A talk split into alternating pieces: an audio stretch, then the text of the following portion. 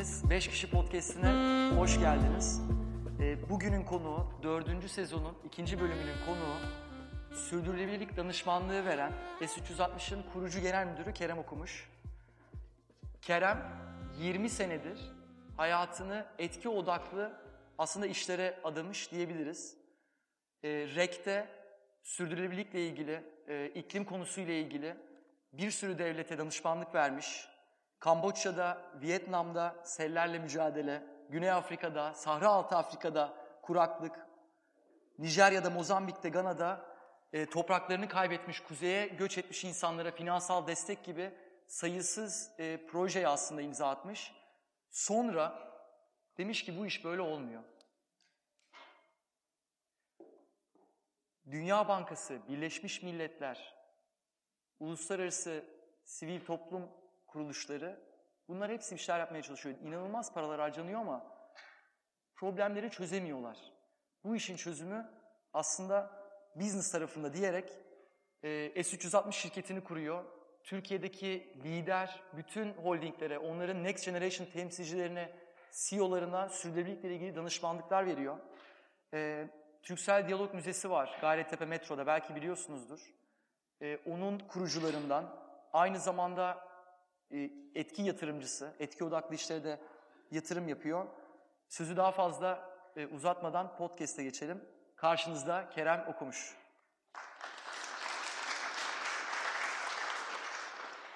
Kerem Okumuş 5 Podcast'ine hoş geldin. Teşekkürler, hoş bulduk. Ee, şimdi 20 senedir içinde bulunduğun sektör ama yine de şikayetçisin. Neden şikayetçisin? Milyarlarca dolar harcanmasına rağmen senden aslında kod ettiğim verileri paylaşmak istiyorum. Hala 4.2 milyar insan günlük 5 doların altında bir gelirle hayatta kalmaya çalışıyor. 1.1 milyar insanın elektriği yok. 850 milyon insanın temiz su kaynaklarına erişimi yok. 367 milyon çocuğun da eğitime erişimi yok. Senin önerin ise şu. Bu kadar kurum buraya bu kadar eğiliyorken hala bu durumdaysak ciddi bir paradigma değişikliğine ihtiyacımız var.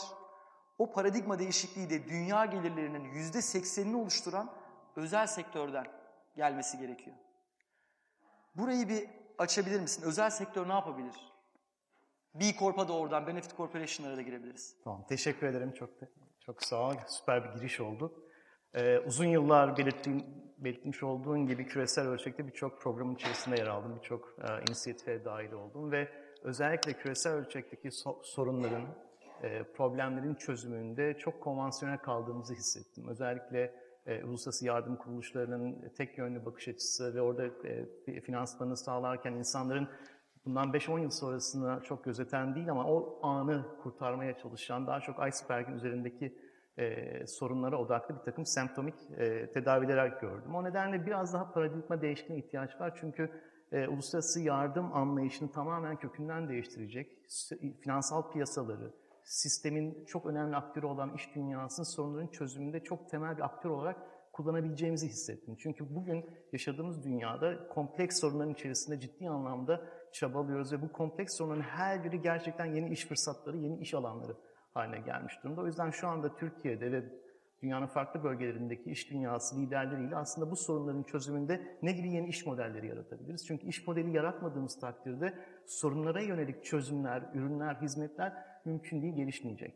Belirtmiş olduğum gibi e, küresel gelirlerin yaklaşık %80'inin üzeri gerçekten iş dünyasının e, faaliyetlerinden kaynaklı. Hatta toplam istihdamın da %70'inin üzerinde tamamen iş dünyasının yapmış olduğu istihdam. O nedenle iş dünyasını sorunların çözümünde kök sorunlara odaklı bir şekilde entegre edemezsek bence önümüzdeki 20, 30, 50, 40, 50 yılı kaybedeceğimiz yeni bir dönemi e, görüyoruz. O nedenle buradaki önemli noktalardan bir tanesi örnek vermem gerekirse hı hı. çalıştığımız bir banka mesela. Bankalardan bir tanesi. Türkiye'de biliyor musunuz kaç milyon insan banka hesabı yok? Kaç? Kaç milyon insan banka hesabı yok? Tahmin eden var mı? 20? 18,5 milyon insanın banka hesabı yok. Bunun yüzde kaçı kadın? 70. Yüzde 80'e yakını kadın. Türkiye'nin ciddi bir ekonomik kaybı kadın istihdamı konusunda hala çok ciddi sıkıntılar çekmesi. O nedenle bir banka olarak eğer iyi bir şirket olmak istiyorsak, sorunları çözen bir şirket olmak istiyorsak buradaki iş modelini etki odaklı nasıl yaratabiliriz? O nedenle baktığımızda kadınların istihdama katılımını destekleyecek, kadınların daha girişimci olmalarını destekleyecek bir takım programlar üzerinden bu insanlara finansal erişimleri, e, hizmetleri sağlayacak yeni, daha düşük maliyetli ürünler arz ederek bu ekosistemi gerçekten anlayarak oraya yönelik, ona yönelik iş modelleri geliştirerek yeni bir müşteri tabanı geliştirebiliyorlar. O nedenle bugün baktığımızda bankanın daha düşük maliyetli, daha düşük e, gelir gruplarına yönelik daha inovatif çözümler ürettiği bir dönemde o insanların finansal sisteme dahil olmasıyla beraber ekonomik gelirlerin arttığını, orta sınıfa dahil olan kesimlerin yükseldiğini görmeye başlıyoruz ve bunların bir kısmı banka müşterisi olmaya başlıyor. O nedenle önümüzdeki dönem e, özellikle uluslararası sorunların çözümünde her sektörün, her şirketin temel sorunlara kendi coğrafyasında, kendi sektörünün temel sorunlarına odaklı yenilikçi, inovatif, social, sosyal inovasyona dayalı iş modelleri geliştirmekle e, ancak mümkün olabilecek. Bunlardan bir tanesi mesela bilmiyorum karanlıkta Diyal'a giden var mı Türksel? Gidenler beyi kaldırabilir mi? Süper. Süper. Oradaki en önemli noktalardan bir tanesi şu, yine bir mobil iletişim şirketi neden bir e, engellilerin hayatına dokunmak ister? Hı hı. Aslında temel olarak baktığımızda çok büyük organizasyonların belirli sorunlar kapsamında daha savunuculuk yapması, belli sorunlara yönelik çözümler üretmesi gerçekten iş modeli açısından da çok önemli değerler yaratabiliyor. Çünkü Türkiye'de 650 bine yakın görme engelli var ve onların e, aileyle beraber yaklaşık 1,5 milyona yakın insan çok önemli bir kitle. Siz orada değeri derinleştirdikçe, değere yönelik, onların refahına yönelik, hayata katılımlarını sağlayacak iş modellerini geliştirdikçe, ürünleri geliştirdikçe çok daha sadık bir müşteri kitlesi elde etmeye başlıyorsunuz. O nedenle onlar artık bu kadar fiyat hassasiyetinin olduğu bir sektörde başka bir mobil iletişim e, e, şirketine geçmiyorlar ve seninle beraber e, uzun bir süreci birlikte yürütme imkanı oluyor. O nedenle şu anda yaptığımız çalışmaların en önemli noktalarından bir tanesi özel sektörü sorunların çözümünde ana aktörlerden bir tanesi olarak sistemin içerisine dahil etmek. Ama tabii ki özel sektörün burada kar maksimizasyonu temel hedefi. Hı hı. O yüzden kar etme ama sosyal sorunları çöz demek mümkün değil. O yüzden sorunlarla karlılığı birleştirdiğimizde iyilik üzerinden karlık yarattığımızda aslında önümüzdeki dönemin sorunlarının çok temel e, olarak çözülebileceğine inanıyorum. Burada bence B Corp'u e, biraz konuşabiliriz. Bu Benefit Corporation'lar, sen de Türkiye'deki aslında temsilcisin. Evet. E, nedir Benefit Corporation? Benefit Corporation şimdi... E, Türkiye'de bir kere tanınmıyor değil mi şu an Benefit Corporation? Yani topluma faydalı şirketler bunlar. Özellikle küresel ölçekte belli sorunlara odaklı iş modeli geliştirmiş olan şirketler topluma faydalı şirket olarak tanınıyorlar küresel ölçekte Amerika Birleşik Devletleri'nden Avrupa'ya kadar birçok bir ülkede yasal mevzuat haline geldi. Eğer bir topluma faydalı bir şirketseniz belli bir takım insentiflere erişebilme imkanınız oluyor. Şimdi sorunların çözümünde özellikle sürdürülebilirlik perspektifinden baktığımızda bugüne kadar şirketlerin yaptığı temel çalışmalar işte daha az etki bırakabilmek doğada, sosyal hayatta. E, o yüzden daha az zarar verme üzerinden bir anlayış var ama benefit corporation'lar, topluma faydalı şirketler pozitif etki üzerinden gidiyor. Artı değer yaratmak üzerinden gidiyor. Yani bir tekstil şirketiysek üretimde kullanmış olduğumuz suyu aynı miktardaki suyu başka bir coğrafyada tekrar rejenere edebiliyor, edebiliyor muyuz? O yüzden daha az su kullanmaktan bahsetmiyorum. Kullandığımız su kadar suyu başka havzalarda, başka coğrafyalarda tekrar hayata geçirebiliyor muyuz? O nedenle tamamen iş modelleri buna dayalı olan şirketlere topluma faydalı şirketler diyoruz. Tamamen pozitif etki üzerine odaklı. Hem bu sosyal alanda olabilir, çevresi alanda olabilir, toplumun daha farklı alanlarında olabilir. Pozitif etki odaklı tüm iş modelleri bizim için e, ciddi anlamda faydalı şirket anlamına geliyor. O yüzden küreselde çok önemli bir ivmelenme var. Çünkü özellikle yatırımcıların bakış açısı değişmeye başladı küreselde. Sermaye piyasaları sürecin içerisine girmeye başladı. Elinde bir varlık bulunduran büyük aileler, büyük vakıfların daha etki odaklı yatırımlara yöneldiğini görüyoruz. Çünkü orta ve uzun vadede her zaman daha fazla kazandırmaya başlıyor ve önümüzdeki dönemde tamamen bir purpose ekonomi diyoruz. Buna daha amaç odaklı, daha fayda odaklı şirketlerin e, zirve yapacağı bir e, ekonomiye ekonomiden bahsedebiliriz. Geçen hafta Paul Polman buradaydı. Unilever'in eski dünya CEO'su. Birlikte kahvaltı yapma şansımız oldu. Onun anlattığı Unilever'in yaklaşık 7 tane purpose brandi yani daha amaç odaklı markası konvansiyonel markalarına markalar oranla 7 kat daha fazla büyümüşler. O yüzden artık müşteriler de faydalı şirketler, faydalı markaların arkasından koşmaya, onlarla aynı vizyonu ve misyonu paylaşmayı Ee, ve orada orta, değer ortaklaşmasına gitmeyi hedefliyorlar. Bunlardan bir tanesi Patagonya mesela. Dünyada çok önemli e, savunuculuk yapan bir marka. Bir marka sokağa çıkıp bir konuda yürüyebiliyor, bağırabiliyor, hükümete protesto edebiliyor. Ya bu inanılmaz bir şey. O yüzden Patagonya bugün dünyada iklim değişikliği konusunda sokakta yürüyen bir marka. Arkasında binler var, yüz binler var. O nedenle bir markanın bir koza, bir amaca odaklı e, ciddi anlamda çözüm ürettiğini görüyoruz. Çünkü Patagonya'nın iş modeline gittiğimizde tamamen çevresel değerlere pozitif anlamda fayda üreten bir şirket olduğunu da görüyoruz. O nedenle artık markaların biraz sokaklara çıktığı döneme geliyoruz. Ee, çok ciddi problemler var. Problemlere odaklı e, sadece bu pazarlama iletişimi ya da pazarlamadan geçmiyor. Ciddi anlamda şu satın aldığınız suyun arkasındaki hikaye çok daha önemli. Nasıl sosyal şartlarda, nasıl çevresel şartlarda üretildiği çok önemli. Çünkü bunu aldığınız zaman oradaki tüm süreçlerin onayını da vermiş oluyorsunuz. İyi. Ee, bu B Corp sürecindeki şeyi birazcık aslında konuşmak da istiyorum. Reflect'te şu an o süreçten geçiyoruz. Sadece e, sosyal mesele odağında değil, aynı zamanda işte çalışanlara nasıl davranıyorsun, tedarikçilerini nereden seçiyorsun? Yani o ortak değer paylaşımındaki dokunduğun herkesin hakkını veriyor musun? Ee, ne kadar o değeri ortak ediyorsun? Hepsini aslında soruyor. Bu diyalog müzesi ile ilgili e, devletler de destek veriyor, teşvik veriyor dedin. Bu işin ticari tarafının oluyor olması da beni çok mutlu ediyor. Özellikle etki, ölçümlediğiniz etkiden biraz bahsedebilir misin? Yarattığınız ekonomik değer, o insanları istihdama kattığınız için devletin üzerinden nasıl bir yük aldınız? Ee, nasıl empower ettiniz o insanları? Orayı anlatabilir misiniz? Hem bir müşterimden örnek vereyim hem de kendi müzemizden örnek vereyim. Müşterimizde baktığımızda her yıl Mart ayında e, genel kurullar olur, yatırımcılar gelir ve şirketin bir, bir yıllık faaliyet üzerinden bir takım değerlendirmelerde bulunur. Yaklaşık 3 senedir bir şirketle beraber e, şunu görmeye başladık. Artık yatırımcılar sosyal anlamda yapılan yatırımların e, maliyetlerini sorgulamaya başlamış durumdalar. O yüzden şirket halka açık, halka açık olan şirketin yatırımcısı bu şirketin mesela Red Bull diyelim Hı hı. e, milyonlarca dolar kaynak harcıyor belli sosyal e, konularda. Evet. Bunların geri dönüşü ne oluyor diyen yatırımcılar var. Finansal anlamda buna yine ne gibi bir fayda yaratıyorsun diyen ciddi yatırımcılar var. O yüzden ciddi sorgulama altında markalar artık yatırımcılar tarafından da. Biz baktık bu şirketin yaklaşık 15 tane sosyal programı ve yatırımı var.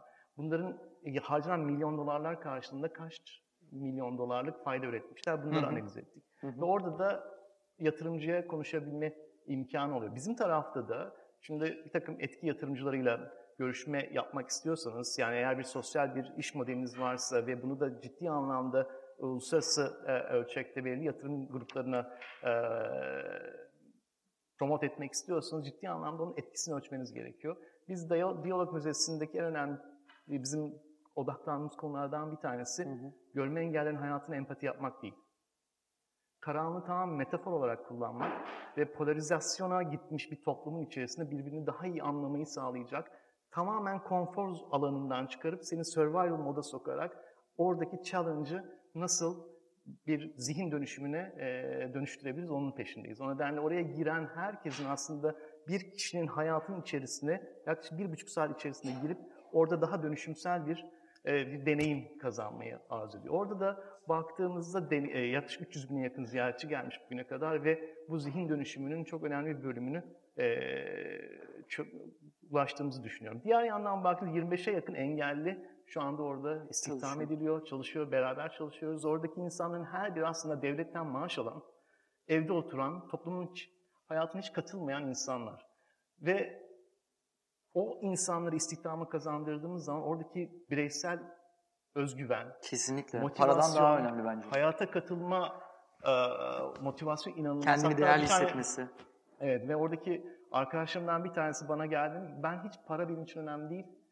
Ben eve gittiğimde çocuğum bana nereden geliyorsun dediğinde işten geliyorum oğlum demesi onun için en önemli motivasyon. O nedenle oradaki etkiye baktığımızda e, biz yaklaşık e, yaklaşık 3 3 3 3,5 milyon TL'lik bir yatırım var e, o e, programda ama Hı hı. baktığımızda yaklaşık 5 katı bir değer yaratmışız. Çünkü şuradan anlamaya çalışıyoruz. Bu insanlar hem istihdama katılıyor hem ekonomik anlamda bir takım kazanımlar elde ederken baktık ki çok ilginç yani bir etki haritalaması yaptığınızda bunu görebiliyorsunuz. O insanlar evde oturduğu zaman o insanlara bakan insanlar da evde oturuyor.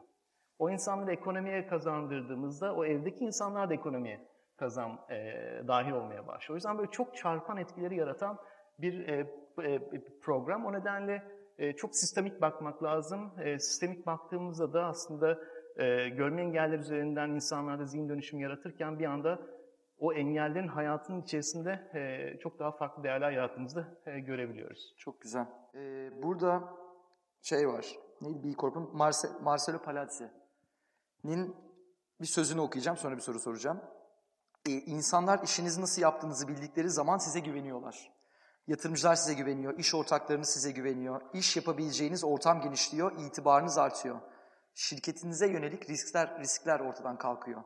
Bugün hem tüketici iyi şirketleri tercih ediyor hem de yeni nesil dünyaya anlam katan şirketlerde çalışmak istiyor diyor.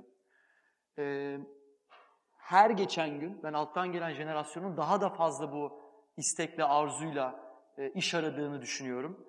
Burada el kaldırabilir misiniz rica etsem? Anlam katan işlerde çalışmak istiyorum diyen burası çok abart. Yani şey bitti. E, eski o işte banking, private banking, e, broker olayım, işte iyi bir arabaya bineyim, çok lüks bir hayatım olsun. Bu artık aslında bitti.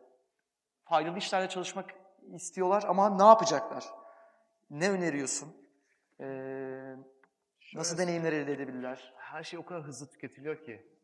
İnanılmaz hızlı tüketiliyor. Bilgi çok hızlı akıyor. Her şeye erişebilme imkanı var insanların. Yani es, eskiye göre. Çok yoksul bir ailenin bir parçası olsanız internet aracılığıyla belli eğitim e, süreçlerine dahil olabilme imkanınız oluyor. O nedenle bu kadar hızlı tüketilen bir toplumun içerisinde artık anlam ve değer aramak çok daha ön plana çıkmaya başladı. Çünkü insanlar gerçekten yaptığı işin daha anlamlı olmasını istiyor. Çalıştığımız şirketlerde de böyle. Çünkü genelde e, biz bir kurumsal kültür dönüşüm programlarını da tasarlayan bir organizasyonuz. Orada baktığımızda şirketlerde çalışanlar özellikle orta düzeyde ve onun altındaki e, gençlerde patrona para kazandırmak mı Hı hı. yoksa dünyada anlamlı bir işe işin bir parçası olmak mı? Hatta şu, oradaki çok ilginç şoförlerden birisiyle konuştuğumuzda e, sen ne yapıyorsun? Hani senin işin ne bilmiyorum çünkü, çünkü orada e, e, şirketin şoförü olduğunu. Ben e, işte daha iyi bir tekstil ürünü üretmek için çalışıyorum diyen bir şoför var. Yani kendisini aslında yaptığı işin üründeki yaratmış olduğu faydayla ilişkilendirir bir insan var. O nedenle bu e, inanılmaz bence çok devrim niteliğinde bir şey ve önümüzdeki dönemi gençlerin bu anlayışı şirketleri dönüştürecek ve özellikle bu daha amaç odaklı, daha faydaya odaklanan şirketlerin sayısının çok her geçen gün artacağını düşünüyorum ama en önemli drive, yani en önemli e, etki bence yatırımcılardan geliyor bugün. Sermaye piyasalarında ki yatırımcılar artık halka açık şirketlerin tüm iş süreçlerinin içerisine girmiş durumdalar. O nedenle bugünün karlılıkları, bugünün finansal performansı sadece bir ya da iki yıllık bir perspektif veriyor. Ama uzun dönemli yatırım yapmak isteyen özellikle emeklilik fonları ve sigorta fonları yatırım yapmadan önce şirkete önümüzdeki 5 yılda buradaki bugünkü finansal karlılığını nasıl devam ettirebileceğini sorguluyor. O devam ettirebilme becerisini de farklı sermaye alanlarında değerlendirerek yapıyor. Yani insan kaynakları sermayesi. Türkiye'nin en öncelikli problemi. Yani çok fazla C-suite çalışıyorum ve en temel önceliklendirdikleri Türkiye'de önümüzdeki 10 yıla bakınca bu şirketin varlığını devam ettirmesinin önündeki en önemli engellerden bir tanesine yeteneklere erişim probleminden ortaya koyuyorlar. O yüzden yatırımcı da diyor ki bugünkü karlılığını önümüzdeki 10 yılı devam ettirebilmek için sen nasıl bir yetenek kazanabilme becerin var? Türkiye'deki beslendiğin bu havuz seni ihtiyacını karşılayacak mı? O yüzden dikkat edersen şirketler artık tamamen satış, pazarlamanın ötesinde daha farklı e, alanlara odaklanmak durumunda kalıyorlar. Çünkü çok değişken bir dünya içerisindeyiz. Bu kadar değişen ve çok böyle karmaşık sorunların içerisinde e, bir, bir yeni bir ekonomik sistem var. O nedenle artık finansalların dışında finansal olmayan insan kaynakları yönetimi, yetenek yönetimi, inovasyon sermayesinin yönetimi, ilişki yönetimi, markanın yönetimi bunların her biri şirketin bilançosunda artı ya da eksi değer yaratabiliyor. O yüzden en büyük push, en büyük itici güç yatırımcılardan gelen bu yeni beklenti. Dünyanın en kapitalist, en vahşi yatırımcılarından bir tanesi, e, ismini de vereceğim, BlackRock. Hı hı. E, 7 trilyon dolara yakın e, sermaye e, portföyü var, dünyada yatırım yapıyor. Kendisi bundan yaklaşık bir sene önce BlackRock CEO'su çıkarak dedi ki artık düzen değişmiştir. Önümüzdeki 10 yıl şirketlerin finansallarının yanında yaratmış olduğu etkiye odaklı neler yaptığını da ancak ölçümleyerek yapıyoruz. O yüzden yeni rating sistemleri çıktı. Şirketler artık fayda odağında rating alıyorlar. O nedenle bu e, yatırımcıların bu itici gücü bence çok önemli bir e, ivmelenmeyi de yaratmış durumda. O nedenle de e, işin e, özel sektöre geldiğimizde işin çok temeli kar. Kar, kar, kar. Oradaki kar yaratmak, büyümek, büyümek, büyümek ama büyümenin de belli sınırları var. O nedenle e, şirketler de artık sadece kar odaklı değil, daha paydaş odaklı, daha değer odaklı. Ancak buradan karlı yaratabiliyorsa uzun vadede e, daha iyi bir noktaya geleceğini farkına varmış durumda. Önemli Ee, kısmı. Şimdi gençlerle ilgili olan kısma biraz eşleşeceğim. Doğrudan çünkü cevap vermedi çocuklar Okey. ne yapsın deyince. Üniversitede istediğin ders verebilecek olsan nasıl bir ders vermek isterdin ve neden? Sistem düşüncesi dersi vermek isterdim. Sistem düşüncesi. Evet. Çünkü eskisi gibi bugün burada yaptığımız, bugün burada kullandığımız şey e, burada kalmıyor. Yani Vegas'ta olan Vegas'ta kalmıyor artık. O yüzden dünyanın her ne neresinde olursanız olun yaptığınız her türlü seçim dünyanın farklı bir coğrafyasında başka bir etki yaratıyor. O nedenle iklim değişikliğinden yola çıkarsak, dünyanın en çok kirleten endüstrilerine baktığımızda ve ülkelerine baktığımızda, işte Amerika Birleşik Devletleri'nden Çin'e ve özellikle OECD ülkelerine, yaratılan iklim değişikliği etkisi nerede daha çok insanların hayatını etki ediyor? Yoksul ülkelerde. Çünkü gerçekten orada dayanıklılık, iklimden değişen şartlarına uyum ciddi anlamda problem. Yani Sahra Altı Afrika'da işte biraz önce başta konuşmuştuk. İnsanlar topraklarını kaybetmiş durumda ve insanlar kuzeye doğru göç ediyorlar. Yeni yaşam alanları arıyorlar. O yüzden dünyada ilk kez iklim mültecileri gibi yeni bir tanım çıktı. Birleşmiş Milletler iklim mültecisi gibi yeni bir tanım çıkarmaya çalıştı. O yüzden bugün Çin'deki her 15 günde bir açılan kömür santralinin etkilerini bugün Afrika'da, Güneydoğu Asya'da, dünyanın farklı bölgelerinde görüyoruz. O yüzden sistemik olarak dünyadaki sistem düşüncesini ve anlayışını Bir kaynak var mı Geliştirmek aklına lazım. gelen? Sistemik düşünceye e, Peter Senge'nin kitabını okuyabilirsiniz. Thinking in Systems. Evet. Şimdi hızlı klasik sorularıma geçiyorum. E, hayatının son 5 senesinde nelere daha fazla hayır demeye başladın? Hayır demeyi öğrendim. hayır demeye. Yani, Tamam. evet. Neye hayır diyorsun? Her Ee, şey mi? Ya mesela Neye evet diyorsun veya birden ona neye on? Şöyle söyleyeyim. e, bir toplantıya davet ediliyorum.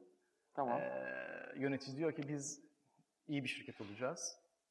İşte şöyle pazarlama, şöyle iletişim, şöyle bir branding, işte buradan bir vizyon çıkaralım falan. Peki arkada ne yapıyoruz? Hani neler yapacağız? Ya oraya zaten geliriz, uzun vadede geliriz ama ilk önce şu bir e, vizyonu ve iletişim alanını oluşturalım. Makyaj Orada- istiyor yani. Evet, orada biraz hayır deme e, refleksim çok kendiliğinden gelişti. O nedenle oradan kalkıp teşekkür edip gidiyoruz. O yüzden genelde e, bu isteklerle gelen kurumlara hayır demeyi öğrendim Çok iyi. diyebilirim. Ee, en fazla hediye ettiğin kitap ve neden? E, Dennis Meadows'un Gezegenin Limitleri diye bir kitabı var. 1970 yılında. Gezegenin limitleri. Evet. Nedir kitap nasıl? Daha doğrusu büyümenin limitleri. E, MIT'den yaklaşık 7 tane araştırmacının e, yayınlamış olduğu raporun kitaplaşmış hali. 70'lerde basılmış ve hala geçerliliğini koruyan, 2100'e yönelik bir takım modellemelerle aslında dünyanın kendini yenileme kapasitesinin çok daha ötesinde tükettiğimizi, o nedenle bir yerde duvara vuracağımızı anlattığı, 70'lerde anlattığı e, bir, bir kitap. O yüzden ben 90'lı yılların sonundan itibaren iş hayatındayım e, ve bu kitabı e, çok böyle yani temel bir kitap olarak kabul ettim. Hayatımın çok önemli bir parçası ve birçok kamu kurumunda çalışan yöneticiye de hediye ettiğim olmuştu. Ee, hayatındaki en kritik rutinin, alışkanlığın. Her şeyi şey yapan alışkanlığın. Var mı öyle bir rutin? Çok saçma bir tane var. Vallahi güzel söyle. E, ev- evde pota var. E, Pota. Evet, her sabah evden çıkmadan üç kere peş peşe baskı yapmam lazım. Çok iyi. Hakikaten. Kaç sene yapıyorsun bunu? Yani bir 15 senedir yapıyorum. Çok iyi yani. Başka yani böyle cins- girmezse devam yani. Üç kere peş peşe girmesi lazım. E, toplantı var sabah. E oluyor yani. Erken kalkmam lazım. Başka var mı böyle cins özelliği? Ee, yok hayır bildiğim başka özelliğim yok. Çorap seviyorsun bir de. Ha, renkli renkli falan. Ee, neden Reflect'e yatırım yaptın? Oh. Neden Reflect'e? Reflect sürdürülebilir giyim markası. Benim de kurucu ortaklarım olduğum bir firma. E, bütün bu anlattıklarımı benimsemiş ve inanılmaz tutkulu gençlerin yönettiği bir e, şirket. O nedenle sizin tutkunuza ben yatırım yapmasını işe değil, sizi dünyayı değiştirmeye, tekstil endüstrisini dönüştürmeye olan tutkunuza yatırım yaptığım için e, çok da mutluyum. Süpersin. Son soru. Türkiye'de insanlar 13 dakikada telefonuna bakıyor. Telefonların arka planlarına istediğin herhangi bir şeyi yazabilecek olsaydın ne yazardın? Her şey çok güzel olacak. Vay!